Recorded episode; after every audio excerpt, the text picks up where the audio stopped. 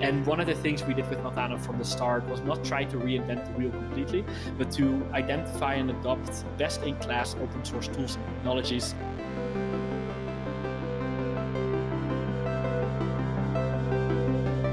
Hi, folks. Welcome to HashMap on Tap. It is a wonderful day for a show today. I'm Kelly Koleffel, and I'm really pleased to be joined by Douwe Maan. Douwe is founder and CEO of Meltano. They are an open source data integration and transformation platform. Importantly, he joined GitLab as employee number 10 while still in college, later became GitLab's engineering manager, and Meltano began as an internal project within GitLab. He's going to talk about that a little bit more later on. They spun out as an independent startup in early 2021 while raising 4.2 million in seed funding led by Google Ventures. Today, Meltano has over 5,000 active projects every month and supports data integration connectors for almost 300 sources and destinations. Douwe, hi, welcome to the show. What are you drinking today? Thank you so much for having me, Kelly. I am drinking a beer from Belgium named Hoegaarden Wit in the original Dutch pronunciation. In the US, I think it goes by Hogarden. It is one of my favorite beers, and I live in Mexico City right now, and it's also one of the few beers from the Netherlands and Belgium region that can be easily found here in, in stores and grocery stores. So it's a Belgian white style beer, which is what I usually go for whenever it's on menu. Very nice. So you're in Mexico City drinking a unique beer that is that is not from Mexico. I thought maybe you'd have a Corona or something down there. You know?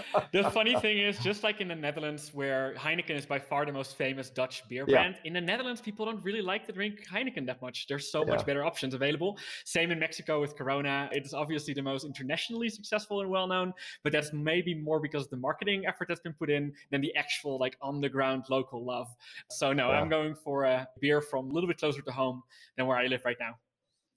Very cool. When I remember you mentioned the Netherlands, when I was there, I actually did a tour of the Heineken plant when I was nice. in the Netherlands a few years ago. Had had a good time there. Drank a little bit of wonderful Heineken beer.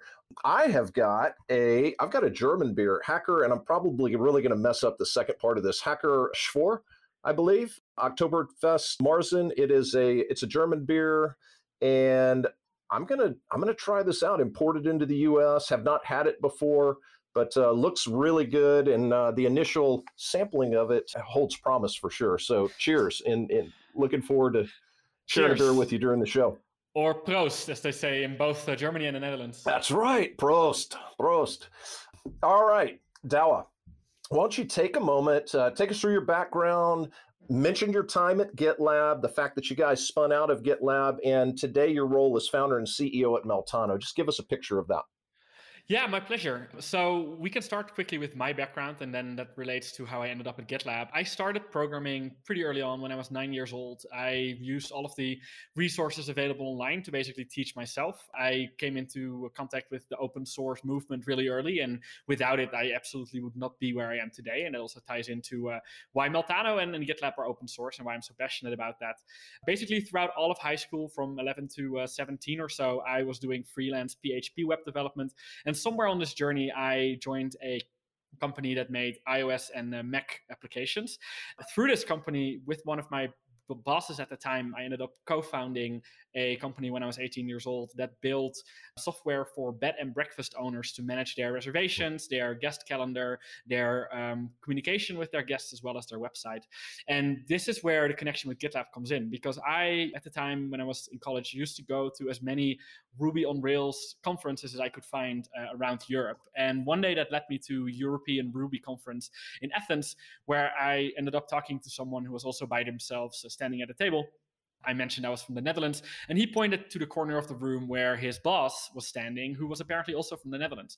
So I start talking to the boss and uh, his boss, a guy called uh, Sytse Sijbrandij, or Sid as he goes by now. Uh, he was working on an open source, basically GitHub alternative named GitLab, and it turned uh-huh. out that his parents had a bed and breakfast in the north of the Netherlands. So his parents started using this product that I had been building, and coincidentally, he and I kept running into each other at different conferences around Europe and the Netherlands until we one day asked me if I wanted to come join GitLab. And this was right when GitLab was going through its Y Combinator Accelerator program in Mountain View. So the entire team was there in a, in a house. I was back in the Netherlands because I couldn't uh, take the time off with my classes. My professors wouldn't have been very happy if I had done that. But I started working at GitLab as, like you mentioned, employee number one, I think number four or five on the engineering team. And GitLab started growing like crazy. Uh, it raised seed funding just after Y Combinator, and a year later, I don't know the exact numbers, but the company was probably at least 30 or 40 people uh, from 10 when I joined. And over that time, I was able to kind of grow into an engineering leadership position, and I became the first engineering manager at GitLab, at the time managing a team of 14 engineers while I was still in college. So I you know, I finished college. I stayed at GitLab. I didn't see any reason to go and do a master's program.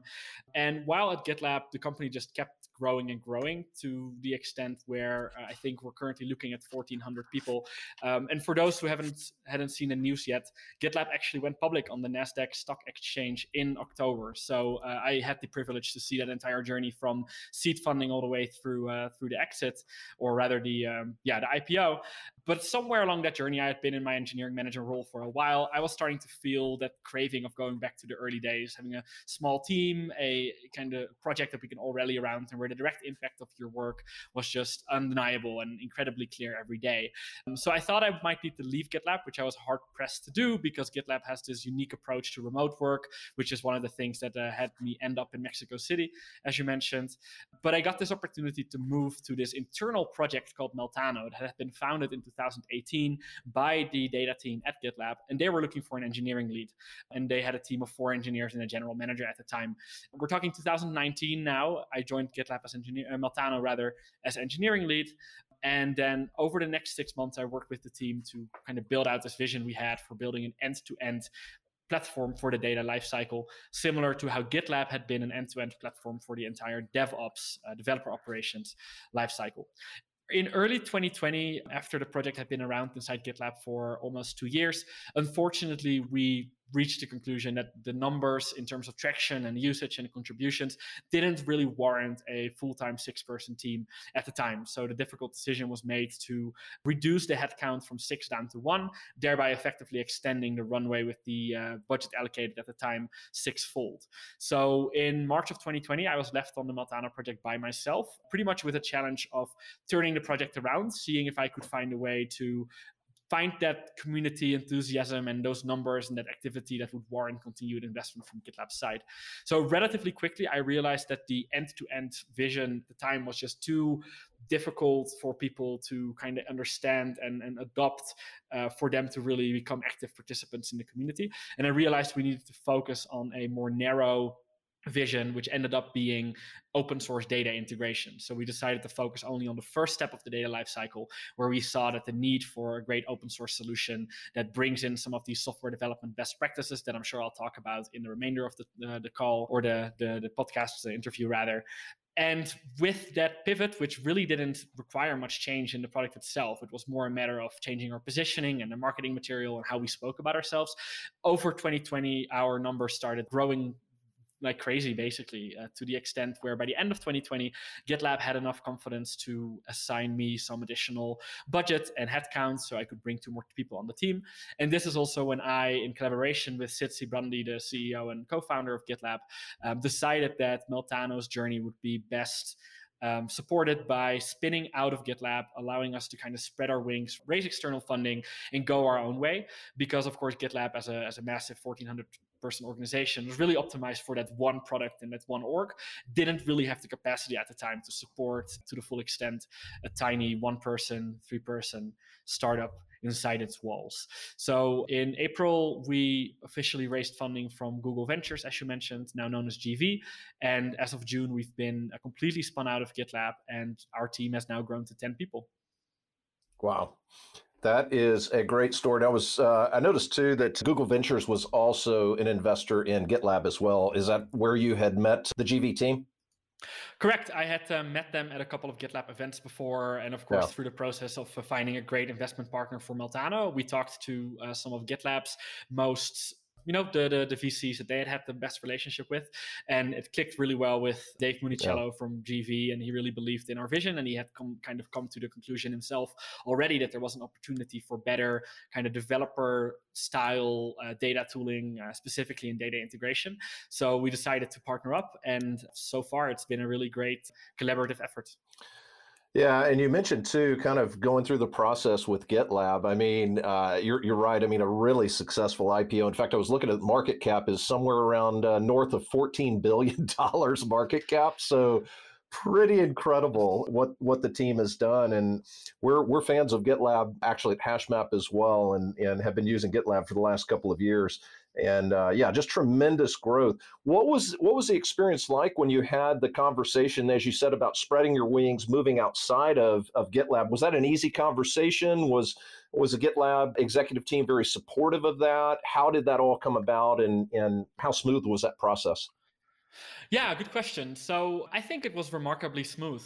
The from GitLab's perspective, when the data team originally started Meltano, there was always the sense that this could be a, a product in its own right, a business in its own right.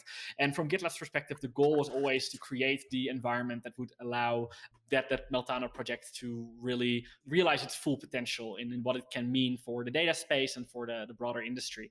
And at every step of the way, we basically decided whether the incubation structure under which Meltano was founded still made sense. And over time, it became clear that GitLab as an organization very understandably was optimized to focus on one product, put all its resources towards that. And uh, it was always open to a scenario in which Meltano would spin out if we decided that would uh, be best. So there were some yeah. points where we realized that GitLab as an organization just wasn't necessarily set up for the fast decision making and, and moves that you need to be making as a company, you know, in the seed stage of its life. And GitLab and the executive team were completely supportive of this direction. Of course, GitLab remains uh, attached to Meltano. And if Meltano is very successful, then that will also uh, reflect back on GitLab. I want to I want to get in definitely get into all the specifics about Meltano, but uh, you mentioned having some pretty good exposure, Douwe, to open source projects even early on while you were in school and so forth. Uh, any any data projects that maybe we'd recognize that you worked on as a contributor or committer to uh, over the years that uh, that you wanted to call out? I didn't yeah, so my my foray into data really only started when I became involved with the Meltano project. Of course, okay. I had been a, a, user of, of data products for a while. I, I used all the dashboards yeah. and reports, but uh, my background is really more in web development and iOS and Mac development. Back when that was still Objective C, not even Swift. Uh, so most of my open source contributions have been to projects in that space, and then of course massively to GitLab, which okay. sets me up for kind of bringing similar DevOps qualities into the data space. So, let, so let's talk about just open source in general, which is your approach with Meltano and the impact that you believe you can have on the future of data tooling in general, because there's a lot of different ways to go about getting a product to market, building a community, monetizing, et cetera. Talk to me about your philosophy around open source and why this was the right approach for Meltano. Yeah, one thing I believe very strongly, and this is something that is also very much embedded in GitLab's DNA, is that the best tools are built in very close collaboration with their users. And if you have the uh, kind of the privilege of having users that are themselves technically capable enough and maybe even have actual programming skills so that they can be working right there with you in the in the trenches in the issue tracker in the code base giving you directly their suggestions without having to go through like three layers of support and product managers and something you as an engineer can talk to the actual engineer that uses your product and talk about how you can build a tool that will make them more productive than ever you end up with something that is going to be better than what any star product manager team could come up with. And so I strongly believe that in any field where your users are programmers or very programming adjacent, like people in the data space, open source software wins out in the end because you can truly build something together and you can use all of the ideas and perspectives of everyone using the tool to continuously improve it.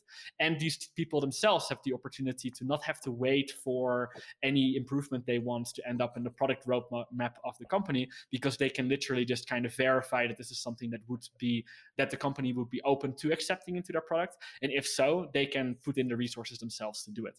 One thing we saw at GitLab, which I was always extremely impressed by, is how some of the biggest GitLab customers actually had full time engineers in their own employment working on GitLab, contributing back with functionality that were priorities to them that might not have made it up to the list, top of our list uh, for a while.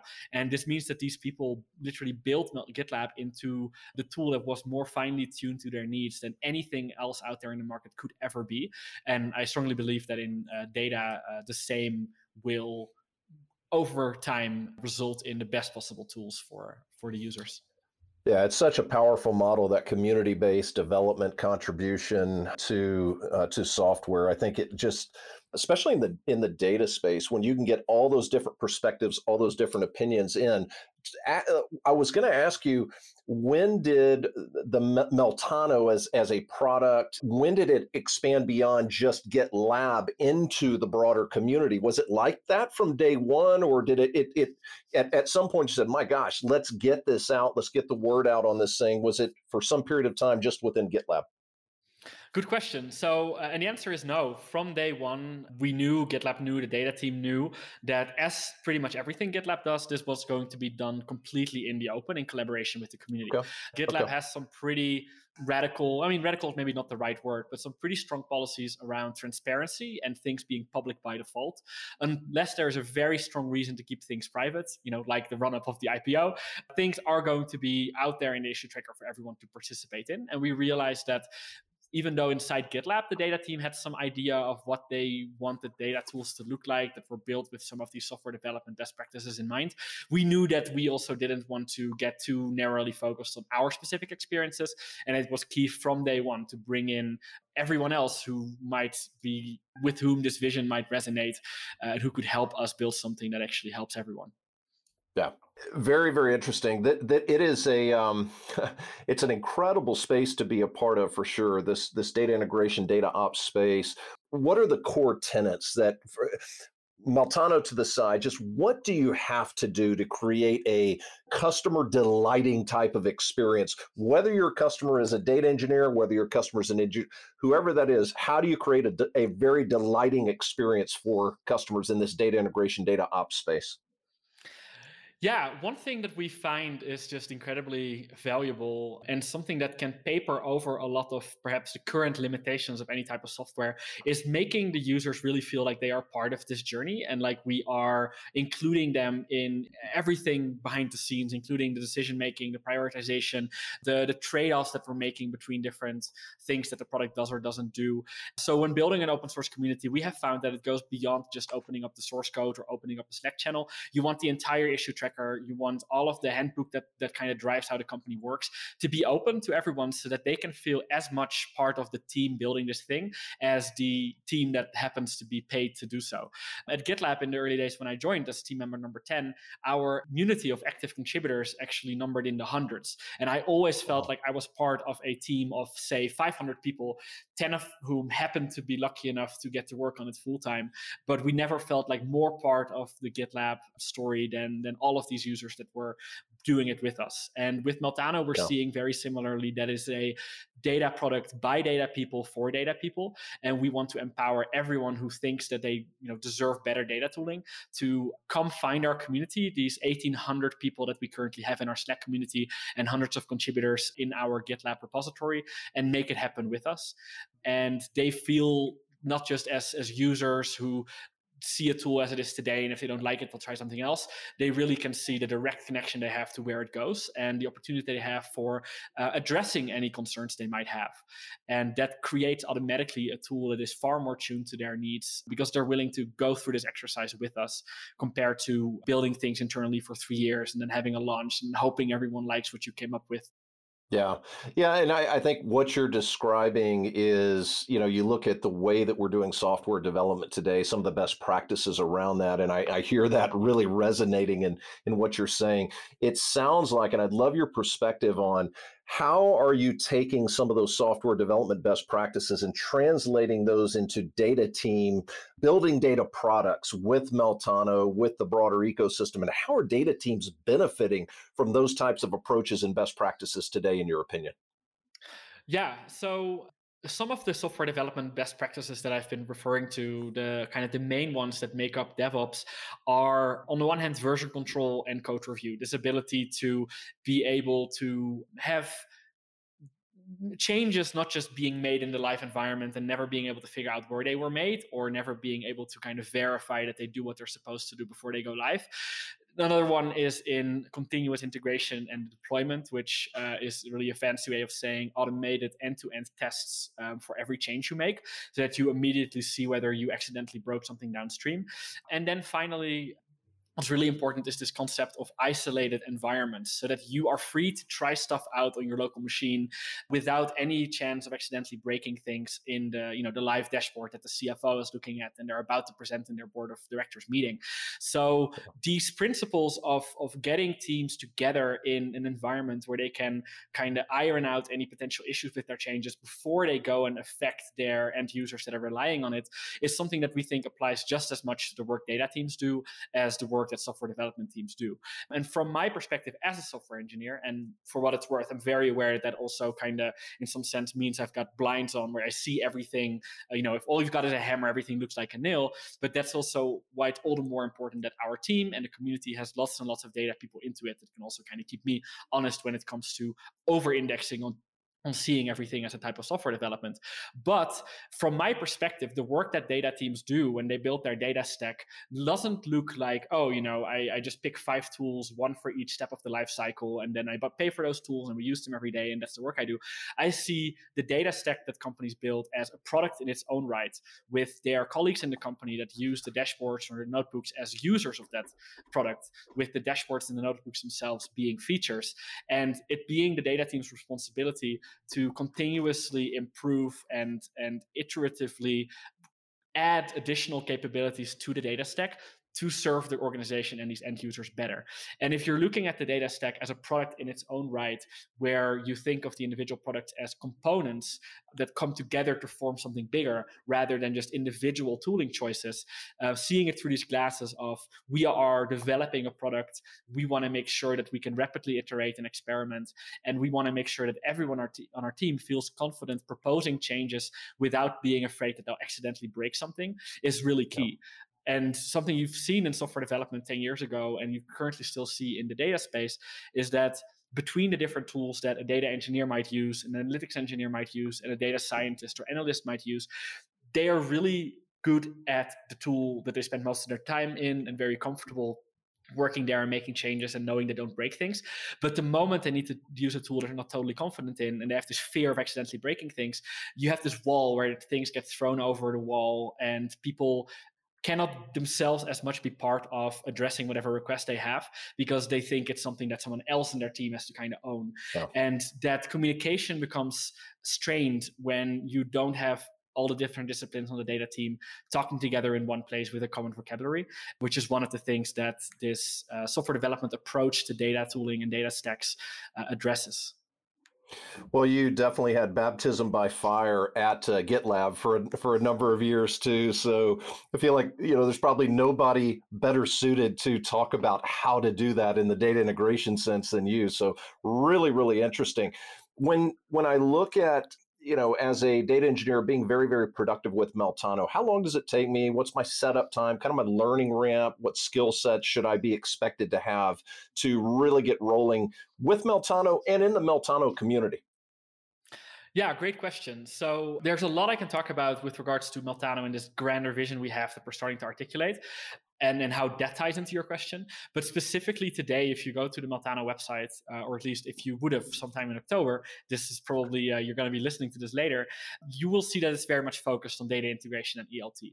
And using Meltano for data integration and ELT is is extremely easy. We have a 90 second video on the homepage that we we call from zero to ELT in 90 seconds, which yeah. shows how you can go from a you know a clean terminal window without any dependencies installed to installing Meltano using pip the Python package manager, and then using the Meltano CLI to add a connector for GitLab, a connector for Snowflake, although I think in the example we might actually use Postgres, and then how you go about running a pipeline that takes all of this data from GitLab and loads it into your database to the extent where you can uh, sign into the database and see the result having landed there, all in the space of 90 seconds.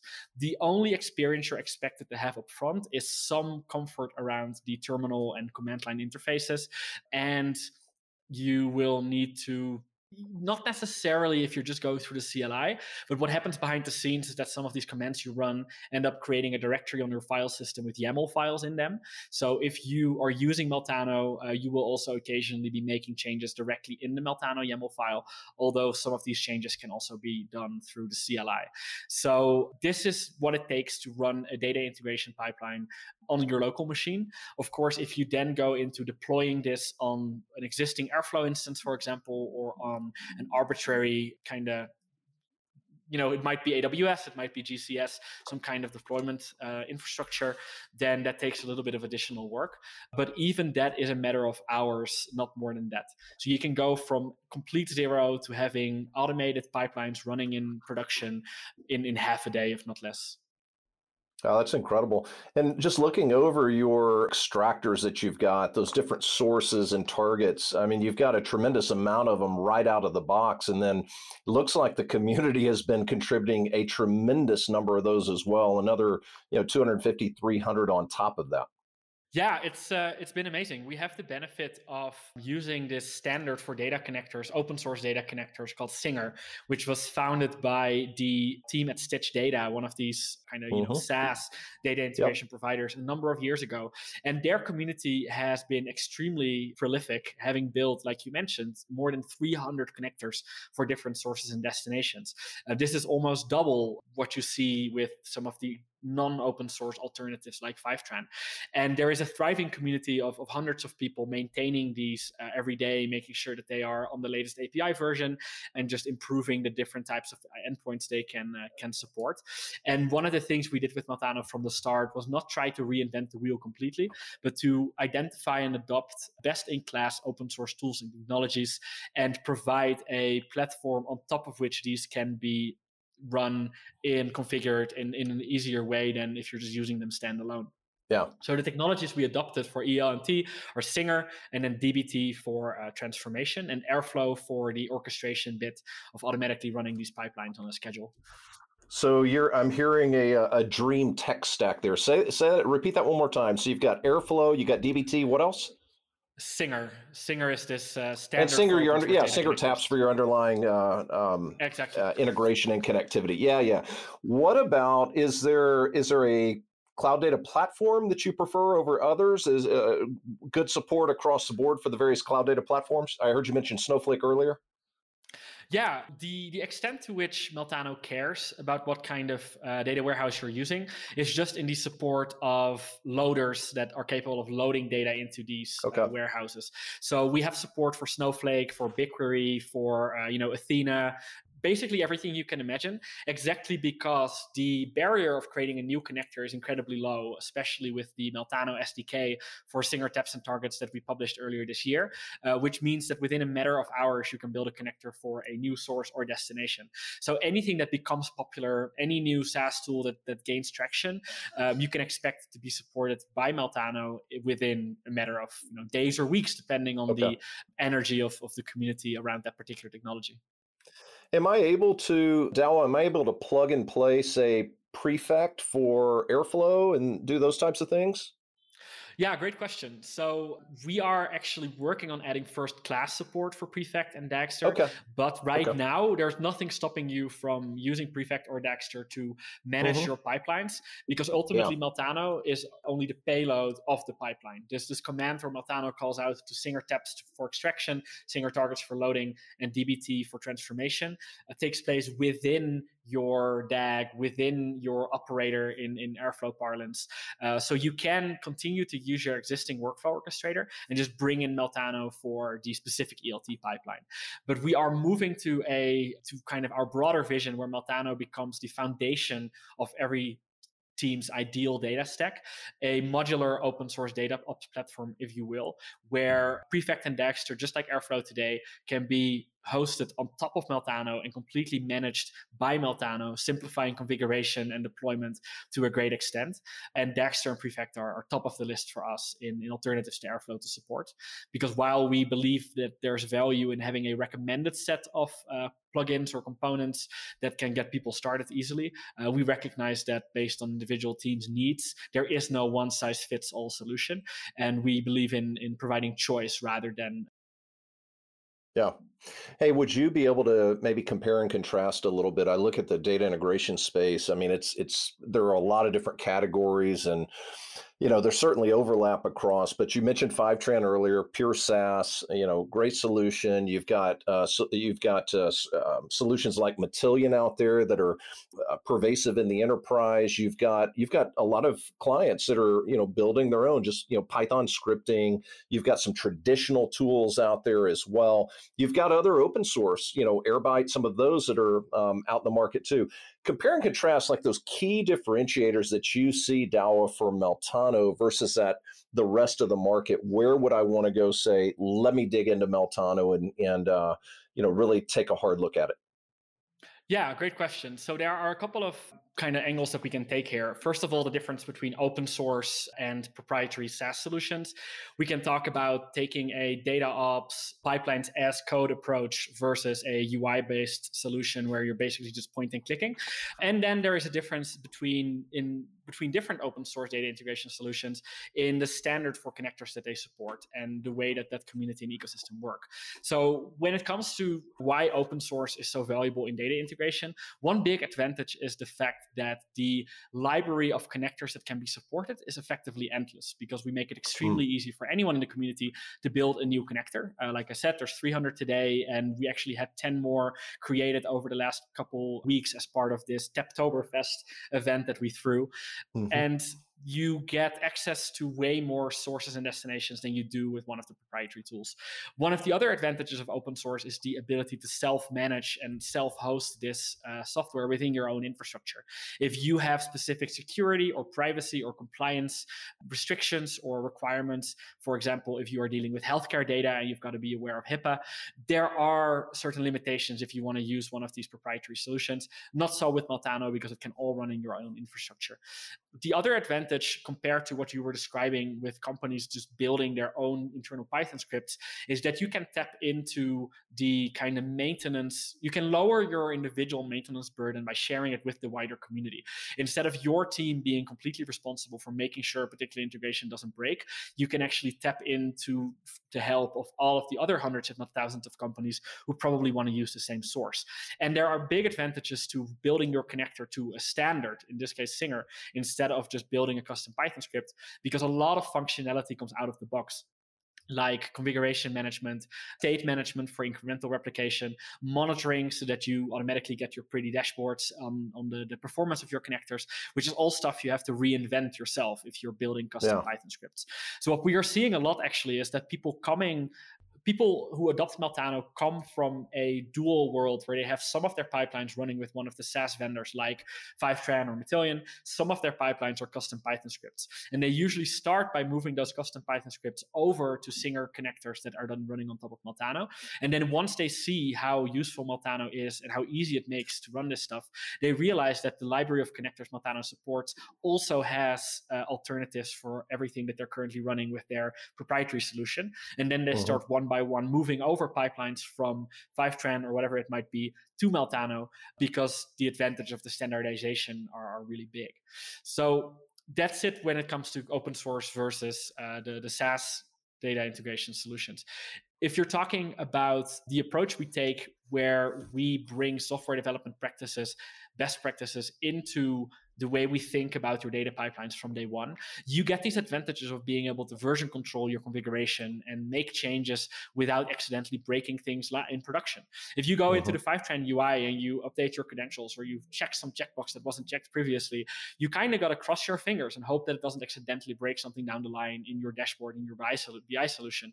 With Meltano, you get automatic testing running against your configuration so that you know if you broke something before it ever makes its way into production.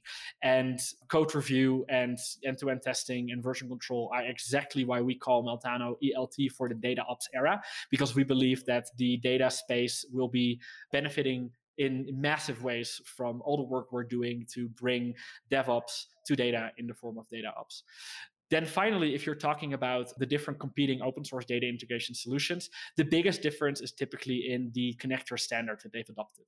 So in the case of Meltano, uh, that is Singer, which is by far and, and unambiguously the de facto standard for open source data connectors today, uh, with the largest library by far, the biggest community, including uh, dozens of consulting firms that are experienced in building these connectors.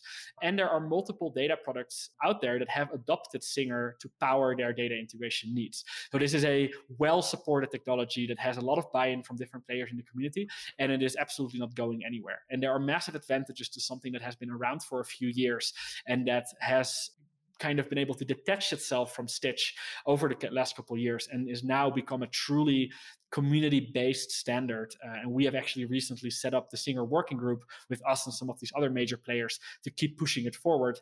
And the lock in that you get from adopting an open source standard like this is less than if you adopt a standard that is tied to one particular product, yeah. which is the case with some of our competing open source data integration solutions that are trying to uh, establish their own standards and their own library of connectors yeah. from scratch, pretty much. And which reminds me of the famous XKCD comic that says that there are 12 standards, I'll create a new one to uh, to unify everything. and then the next frame says, now there are 13 standards. so we would much rather invest in Singer, uh, and we are seeing the dividends yeah. of that investment over the last year paying off massively. And we are very excited about where Singer is going. Uh, really interesting. And you look at, you know, making this leap to to where you are today. I guess are you guys are pre-revenue right now? Yeah, absolutely. We do not have any commercial offering yet. Yeah, and I, I didn't see any when I was looking at uh, at the company. What do you do? How I guess talk to me about how do you think about at some point in time monetizing an open source solution in this data space? A lot of different ways to do it. A lot of things that have maybe not worked as well. Some things have worked pretty well. In your maybe a better way of asking it, who do you think is doing it well, and then what are your plans with Meltano over time? Yeah, um, good question. So one of the obvious routes really since one of the kind of the standard model of open source is that you self-manage it you run it on your own infrastructure you never really have to interact with a vendor one of the obvious you know business models then is to offer a hosted platform with SLAs and 24/7 support so that large enterprises can actually rely on this and know there's someone to call if things break. And it's not all up to them to keep it online which is an approach that most open source projects uh, are taking. And of course in the case of Airflow there's Astronomer who does this very well uh, Superset recently launched Preset Cloud I think it's called where they do something very similar. Uh, and with Meltano we actually have a ecosystem partner right now who has stepped up over the last year to start providing hosted Meltano, and they are called Singerly. Uh, they are not officially affiliated with Meltano, but we are uh, we have a great connection with their team, and they also occasionally contribute back to Meltano. So they are in some sense validating the market for us there. And our plan is to somewhere in the course of 2022 set up our own official hosted Meltano platform that can then directly compete with the likes of Fivetran for those teams that do not actually want to self-manage their data integration infrastructure. Yeah. But we also before we think we're ready to start offering that, we have a lot more work to do on this broader vision we have for Meltano as the foundation of every team's ideal data stack, because we think that there's a big opportunity for a stable foundation that brings back brings together the various tools that make up the modern data stack and allows teams to interact with it as a single unit and that has full visibility into all the different tools and their configuration and how they interact which is ultimately what we want to start offering on our hosted platform yeah. not just elt the other direction we can go in with the business model and this is something that has been really well done by GitLab and now is being replicated by the entire industry is what's called open core. It means that the core of the product, easily, you know, where 60, 70, 80% of the functionality goes, is completely open source, available for free, and that is ultimately where 90 to 95 of the users end up on. But then based on the needs of the specific buyer persona which, which is why this model is called buyer based open core. You can have different tiers of enterprise functionality that target not just the individual data engineer, but their manager or their you know chief data officer or chief uh, CIO, whoever it might be. And based on the questions and requests you get from those people, you can decide what is the functionality that goes into the free edition so that every small data team in the world can be incredibly successful with this product. And what is the stuff that is so kind of unique to enterprise organizations that have the budget to pay that we can make that additional functionality paid. So our expectation is that we will also have different tiers of functionality in the same much the same way that gitlab has done this as another kind of angle that we can use to commercialize which is in some sense separate from the hosted versus self-managed yeah. approach because at gitlab for example and i expect that with meltano will have the same there are a lot of companies that do like self-managing and having things completely in their firewall especially when you're talking about sensitive data but that still have a need for this additional enterprise functionality yeah, and I mean, there you're right. I mean, there there are some companies doing that really well. I think you mentioned DBT earlier. You guys are using DBT for transformations. They're doing a nice job of providing that DBT core, free core, essentially, which has yes. tremendous functionality. Then monetizing on top of that with DBT Cloud, bringing in some orchestration, some additional security features, those types of things. And I, I I'm in agreement with you. I think there are multiple models that could work. Personally, I do like that free open core with that additional uh, advantage, additional features, call them enterprise features maybe that you grow into. Seems like that's working pretty well for a number of companies right now. Yeah, I, I really like it as well. One of the things that has always really motivated me about open source software and this way of building products is that it is truly available for everyone like it's not yeah. just limited to those who have the financial means to to use the tooling because i firmly believe that everyone in the entire world can benefit from better data, better data tooling and that every mm-hmm individual's decision making, any organization's decision making will be better for it. And I think it's kind of sad that those powers, in some sense, are limited to the top, maybe it's 20, 30% of the world. Uh, living in Mexico City, I can see firsthand all of the amazing startups that are standing up here and they're, you know, incredibly talented teams with the caveat that they just do not simply have the financial means of, of big companies in the US or Europe. And we want to level the playing field in some sense. And I think that open source software is an amazing way to do that. And you can also relate this back to me as a nine year old programmer trying to kind of unleash my creativity on this computer that was standing on my desk and being able to do things that otherwise would only be affordable to you know people at least uh, 10 20 years yeah. senior being able to just grab that stuff online and start hacking away with it is extremely powerful and we think data deserves the same I, I agree. Hey, uh, what what types of what types of organizations are using Meltano today? I'm thinking, is it is it small, medium? Is it are there some enterprises out there? Is it traditional industries? Is it tech companies? Is it? Give me a sense for, in in your opinion, who's part of that community? Who's really uh, driving a lot of the not only the new development with Meltano with you guys in the community, but who's using it on a daily basis? Yeah, great question. So we are seeing um, in our users a profile of, on the one hand, data engineers who have been exposed to software development enough, and or have had you know software development teams in their organizations, and they've been a little bit jealous of the types of tooling available to them. And then the other hand, we are seeing people with software engineering backgrounds explicitly who now have been tasked with some kind of data challenge and have been similarly disappointed by the state of data tooling, which doesn't really fit in this. I want it to be version controllable. I want to have end-to-end testing expectations expectations that software engineers come in with. So on the one hand, we are seeing really small startups that might only have one engineer on, on their payroll at all, one person that has this really broad kind of portfolio of technical responsibilities. And they have now been tasked with setting up the data stack. And for them, Meltano yeah. is like coming home. It, it feels amazing. At the same time, more established companies, maybe more kind of medium, although not medium sized, not necessarily enterprise, where you have these teams that are also empowered with their own tooling decisions which is something which in software development we've come to take for granted, where software developers many times pick their own tools and then they tell their boss, like, well, now you're going to have to pay for this.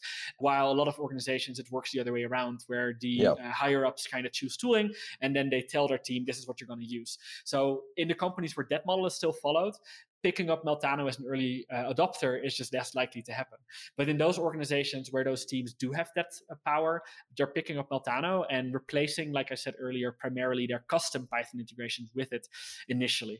As far as industries goes, tech companies tend to have larger data teams and they tend to be more kind of set up for this early adopter style of working. But we are seeing a lot of non-tech companies as well, exactly because those are likely to have small tech teams or they just have a you know an IT department that does everything. Um, and for them, especially open source software that you can self-manage and where if you want something that isn't supported yet, you can just throw a couple hours at it and now it does it, is a better model than uh, going with an off-the-shelf solution that mm-hmm. uh, is not really set up for the the tiny data team way of working. So, yep. uh, out of who our users are right now, big enterprises in some sense are the last to get on board, but that's not uncommon with new open source software. But otherwise, we're seeing a really nice breadth of companies. Examples that are using us today are Remote, HackerOne, GitLab itself, of course. And there's a couple more, but I'm not sure yet if I uh, am allowed to mention those. But these are all well funded tech companies that have uh, awesome. large data and engineering teams with a lot of freedom to choose their own tools. Hey, was that, uh, I was going to ask, was that seed round with Google Ventures, was that tough to raise or was that just kind of a, a natural progression for you? Is Do you see right now for Meltano that raising capital is going to be difficult or, or relatively straightforward with a lot of folks sitting at the table saying, I want to get in with you right now?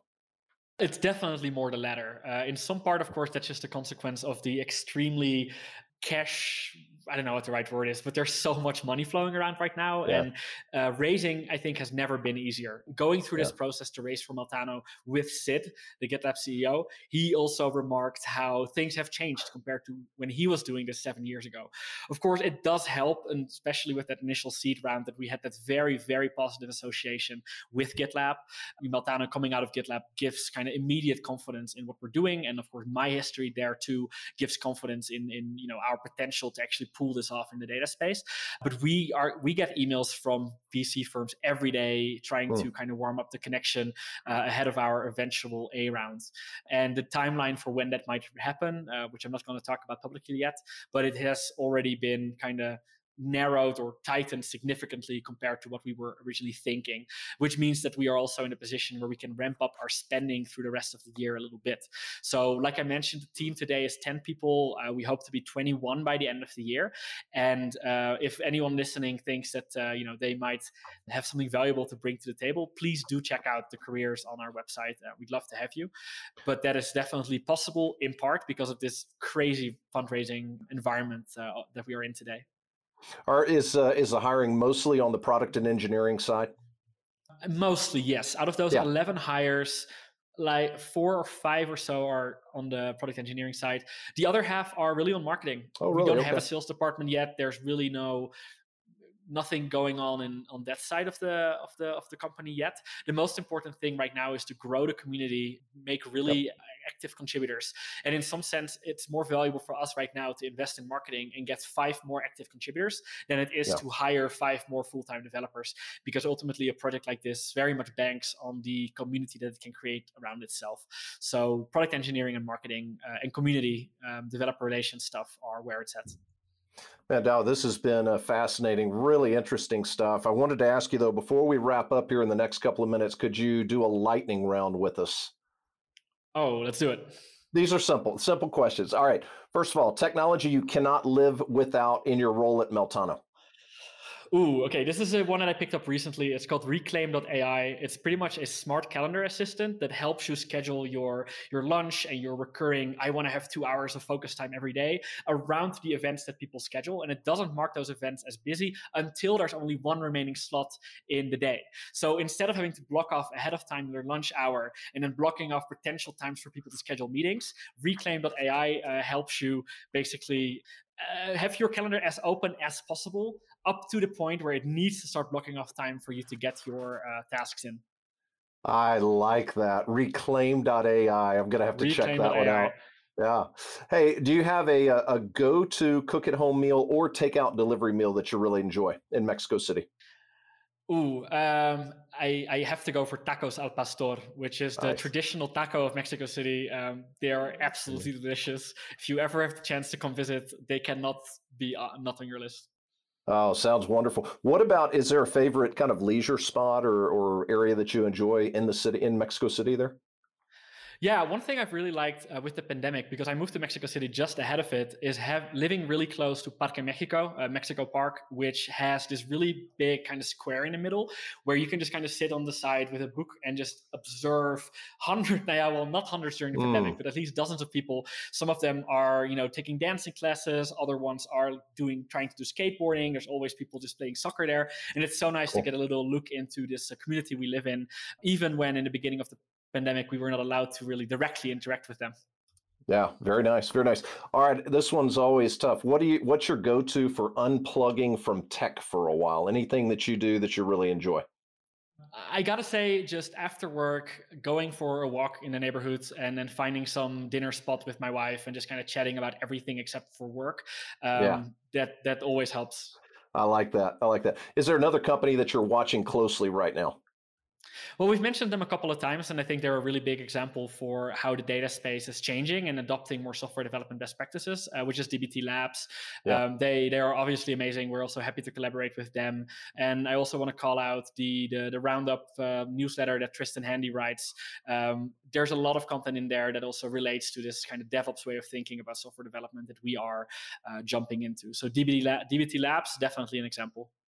Yeah, he changed the name from Data Science Roundup to Analytics Engineering Roundup recently. I've I've been following that newsletter for a while. Really, really enjoy it and all the cool stuff that Tristan and team are doing. It seems like DBT comes up on just about every show that I do. So they're they're doing some cool stuff. They're getting so much free advertisement. I know it. I know it. Douwe, thank, thanks so much for joining the show today. Really appreciate it. Looking forward to hearing about all the cool stuff you guys are doing to grow the Meltano community and make an impact in the data integration and data ops space. Thank you so much, Kelly. Glad to be here. Absolutely. Thanks everybody for listening in today. We really appreciate everybody. Encourage you to subscribe to the podcast. Visit us at hashmapinc.com. And as always, send us any feedback or comments. We will see you soon on another episode. Take care.